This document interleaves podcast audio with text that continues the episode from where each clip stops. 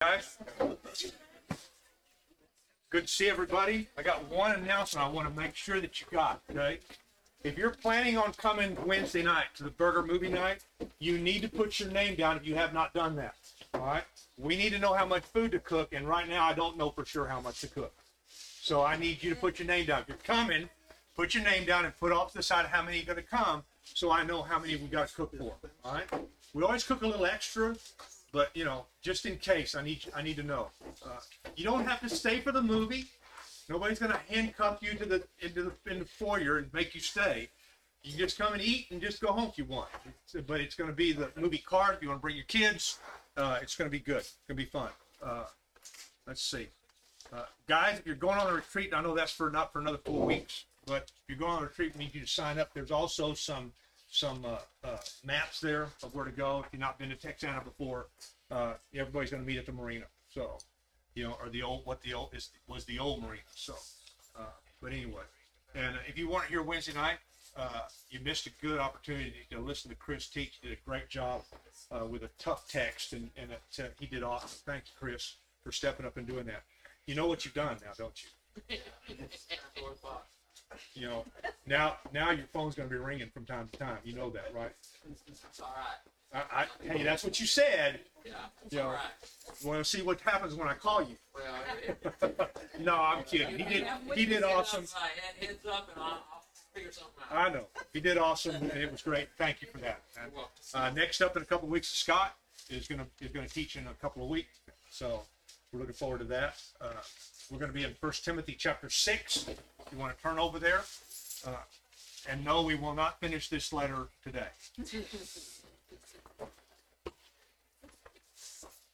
what can I say? You know, just how just the way I do things, just the way I do it. So anyway. If you want somebody that's going to run through the text, my class is probably not the not the class for you, probably. So anyway, uh, let's pray and we'll get started. All right. Father in heaven, we thank you so much for the opportunity we have to be here. Uh, we we thank you, Father, for the relationship we have. Uh, we know that that relationship is not because of us; it's because of you, because of what you are willing to do. And we ask, Father, that you create in us a humble and contrite heart, realizing, hum, humbly realizing that we have no business standing before you and and sorry and contrite for what we've done and realizing father that we have what we have because of what your son did and that and that what you called us to do is to be obedient thank you for the opportunity father bless us this morning as we get the privilege to study and to worship together as a family and we thank you for that we pray your blessings upon us as we do all of what we do this today and help it father to be pleasing to you Father, thank you for the text. Thank you for the word. Thank you for the power of it. And thank you for the opportunity we have to study it this morning. It's in Jesus' name we pray. Amen. All right, I'm going to ask you now. First, I'm going to review a little bit. This was a, you know, this this. Remember, I've told you and told you and told you this letter was not written to you. It was written to Timothy by Paul. Okay, didn't write this letter to you. We can learn some things, and we've learned some things from it. But it really was to, to a letter written to this young man at a place, at a time in his life when he's struggling at Ephesus because he's having to preach there, and and and this is Paul, his mentor, is is training him and teaching him some things that he needs to know that I think that we need to know as well. That we we've looked at these. I told you we're going to look at these things, uh, and we took looked at them for a couple of weeks. He told him to you you run, you run away from the stuff that is around you, and you pursue the things that you need to be pursuing. And I think that's that's a, a, a godly message and a, and, a, and a charge for us today that we ought to listen to. You know, there's a lot of things out there that we need to run away from, and there's a, there's some things that we need to run towards. And then he and and then he tells him, uh, and this is where I want to start this morning. In the it's in the middle of uh, verse uh, verse 12. He says, "Take hold of the eternal life to which you were called when you made your good confession in the presence of many witnesses." All right, I'm gonna stop right there. I got a question for you. Uh, I want you to give me your your perspective of eternal life. Give me your perspective of eternal life for you. Your perspective, not the not a biblical definition. I just want what's your perspective of of eternal life. Tell me, No suffering, huh? no suffering. No suffering and no pain. Okay. Yeah, Vincent. He revealed to me at that time that all have done in the past was to some extent good. Okay. All right. Anybody else? Give me your perspective of eternal life.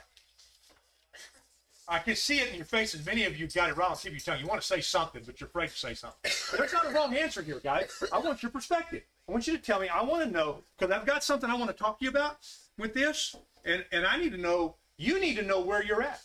You need to know what this what how important is this to you? How how urgent is it to you? Because he tells this kid, you hold on. Hold on. That's not just a, a figure of speech. You need to hold on to this. If it's important enough, you're going to hold on to every with everything you have. And I'm going to talk to you, and I'm going to talk to this guy in just a minute. All right. No worries. No worries. The struggle with Satan is over. All right. The struggle with Satan is Okay. All right. done. Okay. Eternal peace and joy. Eternal peace and joy. Okay. Yeah. In the constant presence. In the constant presence. Okay. Y'all hear what he said? In the constant presence of God. Okay. Anybody else? I think it's something very different from time, Okay. and I don't understand it. Okay. I hope to. How important is this eternal life to you? you you're, some of you are telling me what your perspective is. How important is it to you? Is it important enough for you to make decisions that normal people don't make? Is it that important? Is it important enough for you to do things that are that look abnormal to a to an abnormal world? That's saying something. All right. I'm going to ask Chris a question. You're a football coach, right? You ever you ever push your players to a place to try to get them to fail? Yes. Okay. That is exactly right. Okay. Now stop. Stop right here. So I'm coming back. You're a football player. Did you feel like they ever pushed you to a place where they expected you, or they were seeing if you would fail? Where they challenged you past your abilities, yes. Okay. Where they, right. I mean, you knew you weren't going to succeed, yeah. All Where right. they pushed you to try to find those limits, Okay. yes. All right. In your freshman class, there was hundred and something kids, right? 150. In your senior class, the same class, senior class, there was what? Less 20? Than, less than 50. I don't, I don't know the exact number, but definitely less than 50. So 50, 60% of them were done. Some of them moved. I understand that. Some of them moved. But for four years, they pushed them, pushed them, put. Paul played on a team that he was a second team starter. Could have played first team for a lot of schools around here, but he played because he played at Victoria High, and their first team was really, really good. They played a lot. But they and they played a lot against the first team of other schools and marched up and down the field on them. But he wasn't wasn't good enough to start on first team for Victoria High School at that time. But I can remember him telling me there were times during spring spring ball when uh, when most of the guys were on the sideline throwing up because it was so grueling, so intense, and that they were looking for him to they were looking for them to push them past their limits. That's what you said. Yeah. They- Yep. we take them to where, I mean, there's a breaking point, and then we take them another level. We want to see how far we can get them to go. I think I think what and you, from a perspective of a football player, did you play football? You you put, Play a okay, so so you know, you know, I'm not gonna quit. I will not give up. I'm not gonna quit. Satan wants you to fail, guys. He is gonna do everything in your his power to make you fail, to make you fall and go back to where you came from. That's what he wants. God, on the other hand, is like these coaches. He is striving to get you to a place where you can see, I can do this where I never thought I could. That's what you did Wednesday. I got to a place where I didn't think I was capable of, and I did it. Thank you, God, for doing that for me. I mean, that's the that's the response. That that is eternal life in a nutshell. Eternal life to me is is I have a hope that I never had before. That's what it means to me. I have a confidence that I never had before. Eternal life, I, I, if it's not something that's real to me today, then why is he telling Timothy to, t- take hold, to hold on? Hold on to this faith, this faith. Look what he says again. He says, take hold of the eternal life to which you were called when you made the good confession in the presence of many witnesses. He says, you hold on. If it's not important to you, are you going to really hold on? You know what I know about Paul? You know what I know about him? Out of that whole class, okay, he held on and held on and held on and would not give up. No matter how bad it got, he never gave up. One of the things I told him was, is if you start a year, you finish a year. Don't quit in the middle. You're going to start, finish. I don't care if you finished all four years, but you start a year, you're going to finish a year. I asked him after the first year. I don't know if he remembers. I asked him. I said, "You sure you want to do this?" I said, "I'll help you in any way I can, whatever." You know, I didn't know that I was going to have to be at the at the at the field house at six thirty in the morning because because three days out of the week he's lifting and two days out of the week he's running. You know, I didn't know that that was going to be part of the, the part of this gig. But you know, but that was okay because I told him, say, if you're going to start, you go finish. Well, God says, if you're going to start this, I'm going to do everything in my power to help you to succeed. Everything. Take hold of it. Make it that important to you. And my fear is for many of us, it's not that important. We let everything else get in the way. We let things get in the way. We let jobs. We let we let situation. We let family. We let all these things get in the way, and we make decisions based on what's good, what they think is good, instead of what God is saying is good. And that should not be. You got it should not be. The decisions we make should be on what is my spiritual walk like with God because God has done something so special. for me. He called me to this. is What he said. You know how he called you? Turn to Second Thessalonians chapter two. Next book back, just one book back. Look at chapter two. Second Thessalonians chapter two.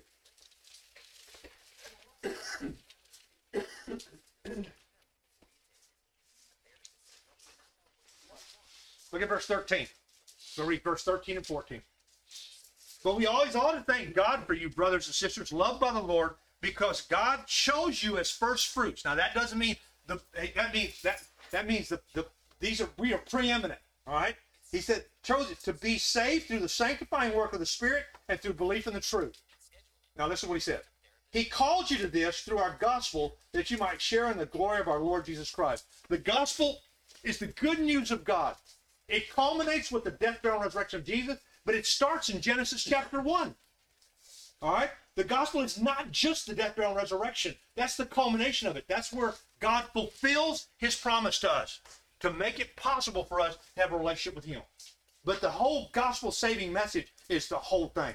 Jesus coming on the scene. Jesus standing before Pilate. Jesus suffering all those things. Je- God putting together a nation of people that were never going to be obedient to him ever. And putting a people together so that he could bring Jesus from them. That's the gospel, guys. That's the death, that's the saving work of Jesus. That's what it means. It's the good news that God created salvation for us. And I don't think we get it. I don't think you get it. I can stand up here all day long and, and scream and holler and rant and rave. I don't think you're going to get it. Some of you. And that, so I know what's going to happen is some, for some, they won't hold on to it because it doesn't mean anything to them. Doesn't, you know, it, if it's just for you, if it's just about church on Sunday, then you don't get it. It's just about church on Sunday and Wednesday, you don't get it. Yeah, Vic, go ahead. There's two perspectives to eternal life. Mhm. One of them is bad. The other one is good. Yeah, yeah, And if you put that in perspective and understand what the bad one is, you really ought to hold on to the good one. yeah. I think as we get older, like we are, it gets a lot easier. You know, it's a little more difficult when you're trying to make decisions based on family and jobs and, and money and all that. It gets it's a little more difficult. But you know, we need to be the examples of that we can that people can do this. It can be done. It can we can do this. I can do this because I've watched them do it. You know, but but I think that you know Satan uh, from the bad part, Satan doesn't want you to succeed in this. He doesn't want you to go to heaven. He doesn't. His whole mission is to make you fail. Is to make you fall down. God's on the other hand is not. So when I look at this, I look at, at that I was called by the gospel. That's what called me. That's what beckoned to me.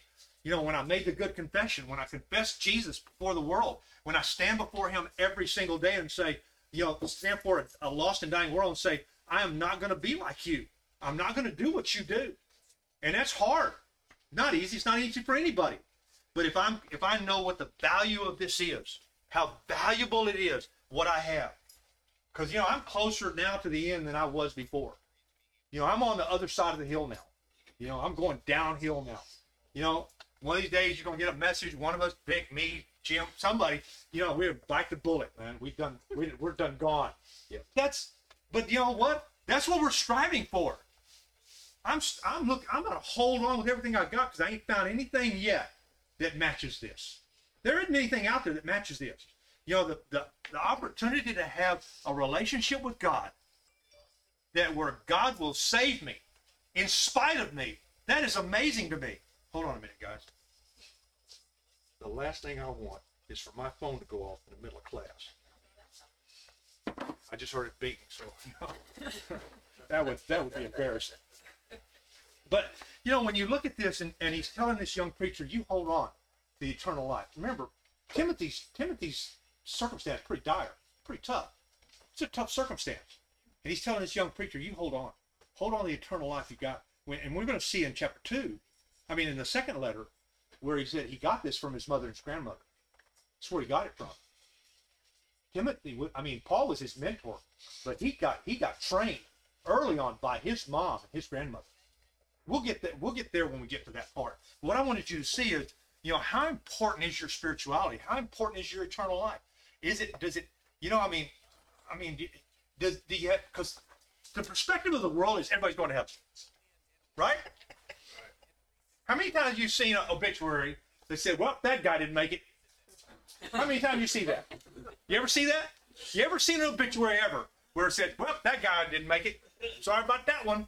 I saw one. We'll try bet on the next one, but that one didn't make it. insinuated, Yep. yes. You ever seen that? I s- sort of, Sort of. sort of.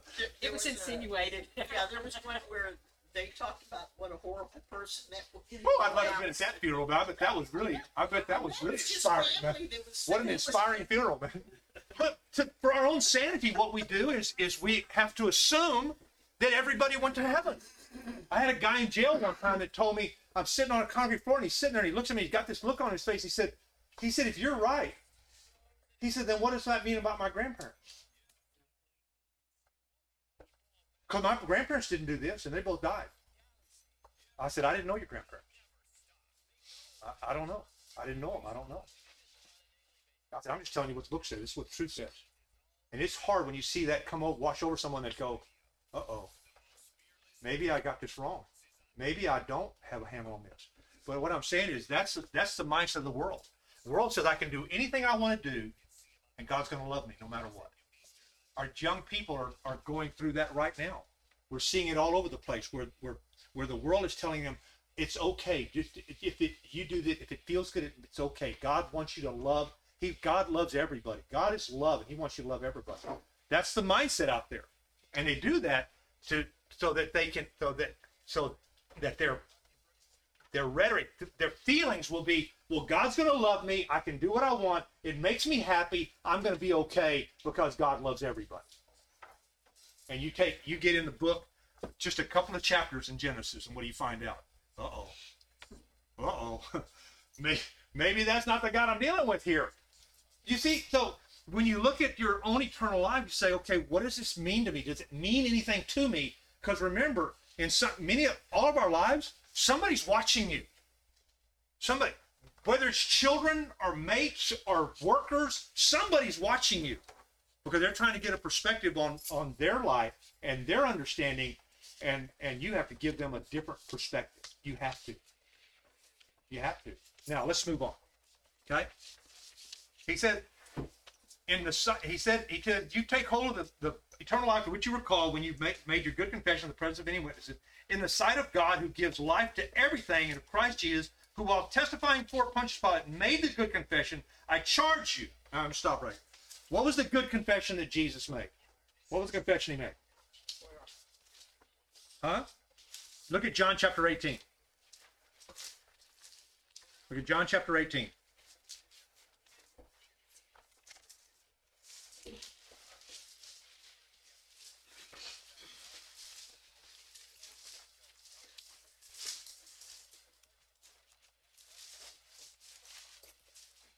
We're going to start in verse 33. Look at chapter 18, John chapter 18, verse 33. Pilate then went back inside the palace, summoned Jesus, and asked him, Are you the king of the Jews? Is that your own idea, Jesus asked? Or did others, talk to you about it? Am I a Jew? Pilate replied. Your own people and chief priests handed you over to me. What is it you have done? Jesus said, My kingdom is not of this world. If it were, my servants would fight to prevent my arrest, but by the Jewish leaders. But now my kingdom is from another place. You're a king then, said Pilate. Jesus answered, You say that I'm a king. In fact, the reason I was born and came into the world is to testify to the truth. Everyone on the side of truth listens to me. Jesus tells us, he said, he tells us, and, and you go back to chapter 8, he said, he said, the only way you can be called a disciple is you have to hold on to my teaching. He said, if you hold on to my teaching, you'll then you truly are my disciple. What is what was the confession here? Jesus said, I am the what? I am the truth. In front of Pilate, what does he confess about himself? He said, look at what he says again. Look, he said, he said, the reason I was born and came into the world is to testify to the truth. And the next question, of course, out of Pilate, well, what is truth? Never going to understand it. Never going to understand it. But you know, Jesus, Jesus came to to present to us the truth. What's the truth to us? It's what our eternal eternal life stands on. Is Jesus really the truth? Is he the way? Is he the light? Is he really? And are you convinced he is? All right. I don't see anybody's head moving at all. Are you convinced he's the truth and he's alive? You ever ponder on it and say, I want to find out, is he really real? How many of you convinced yourself that he is really real? Two, three, four? Are you kidding me? Boy, I tell you what, I'm in. I, I got my work cut out for me here. Wow. I want you to know that Jesus really lived, he really existed, he really was the Savior of the world. Because if he wasn't, then you're done. You're there's you have no hope. You have nothing. There's nothing. You ever looked around you and just to just to figure out if God really is God and he really did create? You ever done that? And just said, I'm gonna I'm gonna let his creation just explain him to me. You ever done that? You know, you know, here he said, he said, he said he made a good confession. He stood in front of Pilate and he and he's and he's gonna get beat, butchered, bled out, and he's gonna die. So that you can live. Not so that he can live, so that you can live. So that you have a hope of eternal life. That should mean something to you. That should mean everything. You know, it should mean everything. And he said, and he said that that uh, uh, he said, uh, oh here it is. Make the good confession. I charge you to keep this command without spot or blame until the appearing of our Lord Jesus. Now there's some debate about what he means about this command. Okay, I believe he's talking about the commands that he's given him in this letter. You keep this command. You know, if there are other people that believe that he's talking about the whole commands of God, that- may be true. But but does the our eternal life hinge on hinges on two things? Right. It hinges on that Jesus really did die on the cross and really did come out of the tomb on the third day. Right? Hinges on that. And it hinges on my obedience and my belief in it. Right? It says we are saved by grace. How? Through what? Through faith. What is faith? Is a belief that causes me to act upon that belief. That's what faith is. If you say you believe and you don't obey, then you don't believe. That's what God said. Now I'll say it again. If you say you believe and you don't obey, then you don't believe. That's what God said. Faith is saying, I believe in God, and then you act upon that belief. I live my life according to what He says. He says, I'm saved by grace. Grace is God's part. Grace is when God gives me what I do not deserve. Got it? When God gives me what I don't deserve. I do not deserve eternal life. I do not deserve to go to heaven. I do not deserve to have a relationship with you. I do not deserve any of this. And yet God sees fit to give it to me. He saw fit to give it to us through the shedding of the blood of Jesus and our, our obedience to Him. Okay, so when He said, when He said here that He said, "Oh, keep this command," what's the command that I need to keep? To be Verse obedient to 11. Him. Go ahead, Verse eleven. verse eleven. Yeah, he says, you, O man of God, flee from all this and pursue righteousness, godliness, faith, love, endurance, gentleness. You see here we said, verse 11.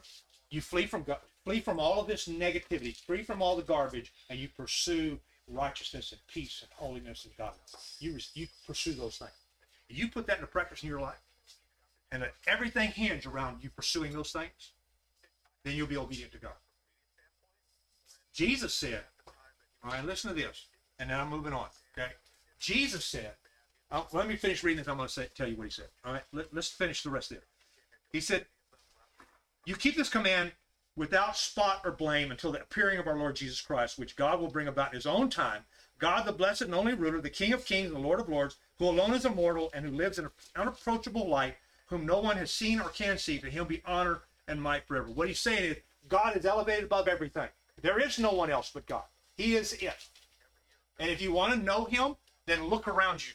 Look around at his creation and, and, and find him. You see him everywhere. Now, you know, when you look at this and and you say, you know, it says that uh, without spot or blame. I want you to look at one more text. Look at Second Peter chapter 3. Second Peter chapter 3.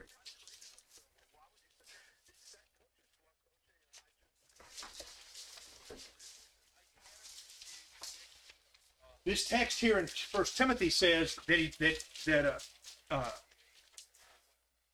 that Jesus is going to appear and God's going to do it in His own time. All right. Jesus said, "I don't even know the time. I don't know. Nobody knows." So the people around you right now, and you see it all over the internet, it's plastered all over everywhere. Let me tell you something, guys. Okay, they've been saying that for two thousand years. They ain't saying nothing new that they haven't said before. They've been saying, "Look at this sign. Look at this sign."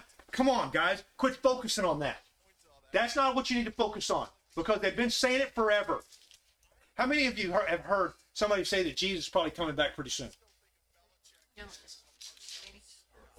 Did, do they sound good? They sound like I, they got a. Do they have a good rhetoric? Do they do they sound good?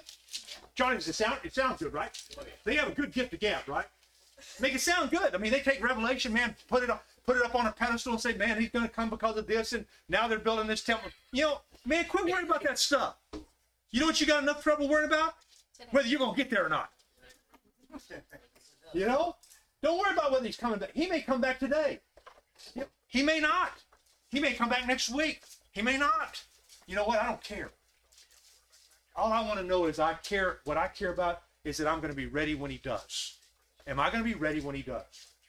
All right. And he says, and and and he says, look, and I know what it's going to be like because Second Peter chapter three tells me. He said, "This is what it's going to look like. He's going to melt it with intense heat. He's going to blow it up. It's going to go. It's going to disintegrate. It's going to burn up everything." All right. And then he says in a uh, verse 11, he says, Since everything will be destroyed this way, what kind of people ought you to be? You ought to live holy and godly lives. You ought to look forward to the day of God. And speed it's coming. Okay? But then look at down at verse 14. Look at what he says in verse 14. So then, dear friends, since you are looking forward to this, make every effort. Make every effort. Do you hear me? Make every effort to be found spotless, blameless, and at peace with him.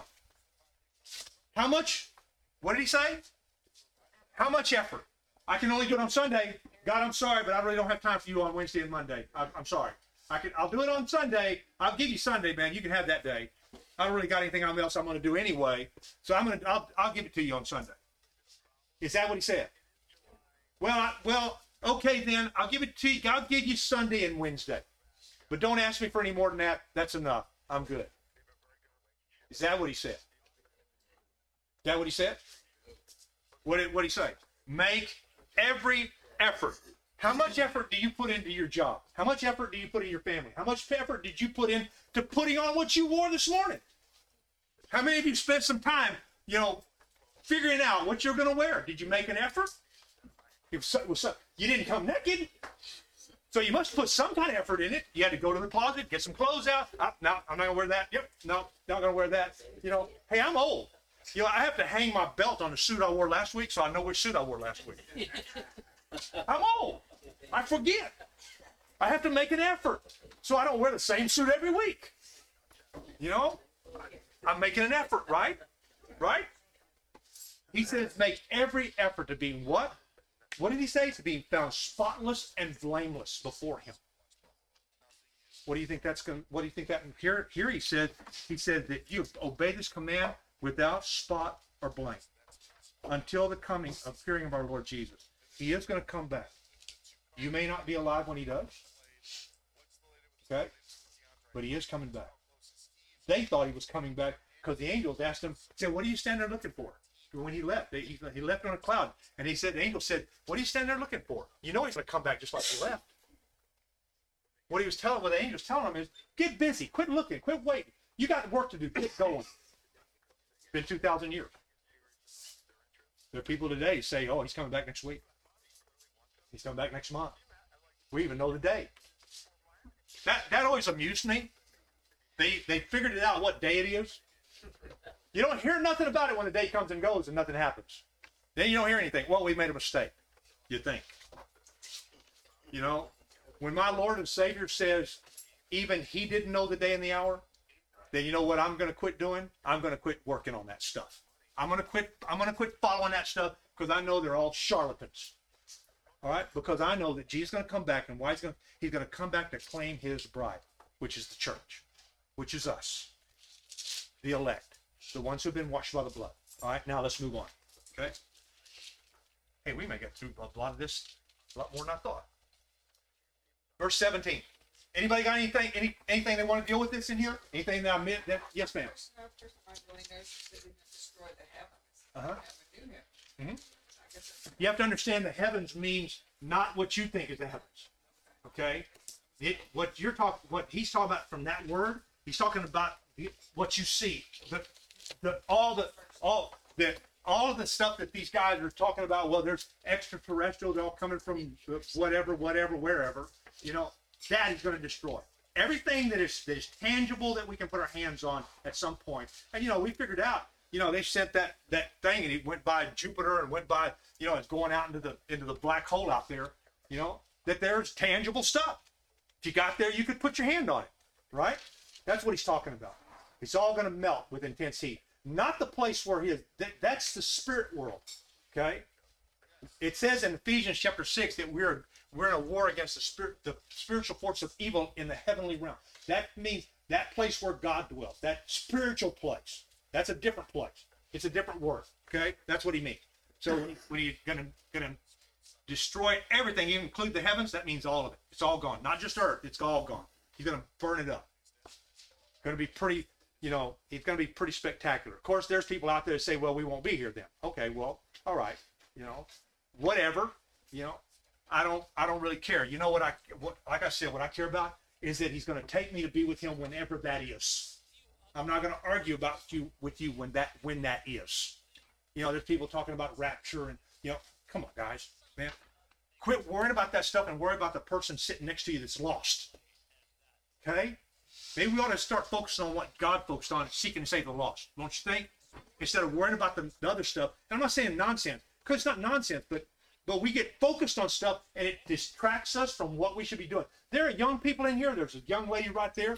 You know, there's there's young people in here that are just starting their spiritual walk. Marcus back there's got a wife that just put his her Lord on. You know, Matthew's back there. You ought to be worried about not when Jesus comes back, but how can I help them to develop their walk with Christ? That should be what our focus is, not the other stuff. He's going to come back whenever he comes back. It doesn't matter, does it? We got people in here that are dying and falling apart. Okay? That should be more important than than all the rest of the stuff. Now let's move on. Okay? Anybody else? Any other questions? Hey, I'll deal with them. Let's deal with them. If you got a question about something that I didn't cover, let me know. Nothing? Okay. All right. Command those who are rich in this present world not to be arrogant, nor to put their hope in wealth, which is so uncertain, but to put their hope in God, who richly provides us with everything for our enjoyment. I'm going to stop right there. Now we've talked about this money thing already. We're not. I'm not going to beat this up again. We know the root of all evil is the, is the love. The love of money is the root of all evil. Money's not the problem. It's the love of money is the problem. Okay. So we're not going to beat that. But he said, you talk to the people that are wealthy, that are that are that have money among you.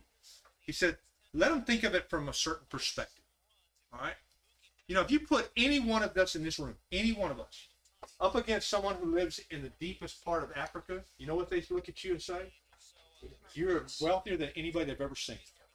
Right? So it's all a perspective. You put a, you put some of us in our culture today, and some of us are poor, and some of us are not. Right? Some of us have money, and some don't. So it's all in your perspective where you look at yourself and say, "I'm rich or not." In his in that culture, there are people that have money, and there are people that don't. And he says the ones that are part of your fellowship, if they have money, tell them to do this. Those who are rich in the present world, not to be arrogant, nor to be put their hope in wealth. Okay, that's still a that's still a true statement today, don't you think? Some of you in here have way more money than I have. I have way more money than some of you have, right? So in that in that sense of thing, I should have I should not be arrogant. I should put my not put my hope in that, but put my hope in God, right? So that works really for all of us, doesn't it? Because sit in this room, and in this room, you find yourself, and you're going to find yourself better off than somebody else in this room. I'm not going to single out who's the worst off in this room. I don't know who that is. I, I maybe we're all in the same boat. I don't know. But if you look at yourself from that perspective and say, I know there's always going to be somebody worse off than I am. So that makes me rich. According to them, it makes me rich, doesn't it? I have way more than they have. For some people, if I own a house and a car, I'm wealthier than they are. Right? So I should I should listen to this and not be arrogant, not to put my hope in that. Because I've, I've put my hope in money before. You know what happens? He burned my buildings down with me in it. Kind of puts it into perspective in a hurry. Within 20 minutes, your whole life goes poof, it's up in smoke. I, I couldn't believe how fast that building burned up. Less than 20 minutes, and my whole world has crashed around. It's gone. Gone. You know? So it kind of puts it in perspective, doesn't it? You know, you know, you can you can have you can have a heart attack, you can have a stroke, you can have you can be in a car wreck, and and all in one moment, your wealth is all past you. Ask Bobby. What happened? Your wife got sick. What happened to your wealth? You had a lot of it, didn't you? Quick, Had a lot of it, didn't you? yes, sir. You were a wealthy man. At one time, At one time, you were a wealthy man. You know what he did? Had to sell everything he had to take care of his wife, and took care of her for years, selling everything he had so he could provide for her for her care. He didn't get sick. She did. He could have said, "I'm done," walked away. Could he? No, couldn't do that. Some people in the world do that, but that when, when you look at wealth, that's how fleeting it goes. But I like what he says here. Look at what he said. He said, "Put your hope in God, with who richly provides us with everything for our enjoyment." Wow. Do you hear what he said? He richly provides us with everything for our enjoyment. That's true if your perspective is right. If you want three houses and a boat and a car, I mean, and or three three cars and a house and a boat. I saw a boat a boat yesterday. Oh my gosh! Every time he started that boat up, I had to get up and get out of my chair and go watch as he went by. That was a motor. I'm listening to the motor. I can hear the motor. You know, there's a distinct sound a motor like that makes, and that probably that's probably a hundred fifty thousand dollar boat, probably. And I'm going, wow. I can remember a time when I'd love to have one of those. I would really have enjoyed that. You know what God chose to do? Not give me one. he said, no. He said, I'll give you something else make you enjoy something. Yep. Yep. That's what he did. Yep. Because his idea of enjoyment and my idea of enjoyment sometimes don't mix. You know? Do y'all, y'all, y'all experience that? Sometimes he has a he has a really warped sense of humor when it comes to my enjoyment. Yeah. He thought, I'll give you a car so you can go to the jail and you can sit on a concrete floor and talk through bars, and that's going to really wind your clock up. Really? Just give me a better car and let me stay at home. No, no. And you know what I found out? He was right. He was right. I had a phone call the other day from Dale Underwood. I haven't been to jail in 20 years. You know what he wants me to do? He wants me to teach a class next year in his in his in his nationwide conference, jail conference. What for? What do you want me for? I have been to jail in 20 years. What do you, you know? You know what? I told him. You know what? I told him. Okay. All right. Whatever. I'll do it. You know, because I couldn't say no after what you said the other night. How was I going to say no? I couldn't do that. Yeah, so, but you know what? It's going to be fine. It's going to be okay. And and you know when you look back on it later, you're going to be wow, this was neat. This was a great experience. That's what God's saying. I'm going to give you this stuff for your enjoyment. You have to ask yourself, is my idea of enjoyment and his idea of enjoyment the same? When I look at some of y'all, I look at Cole and Jessica. They got six kids. Let me tell you something, man. Not on your best day. You know, after three, I'm telling, are you sure you want to keep doing this? You know, try for a little girl. Really? I told her, I said, let's, we'll try for a little girl. No, oh, my luck, I'll have another boy, and then what am I to do? She's already got four boys now. What am I going to do with another? So, but you know, God, God, idea of, of, it's not sometimes our idea. Okay? and you put that all in perspective and say, okay, God, teach me what I need to do. Teach me how I need to think. And he will do that. He'll do that. So you think about that this week. Am I thinking like God? Am I trying to put this into perspective like God would have me put it? Because he said he's going to give me everything for my enjoyment. If I'm not having a good time here, then maybe something's wrong. Not with what God's given me, but with how I'm perceiving what God's given me. Okay? We'll pick it up here next week. Thanks, guys.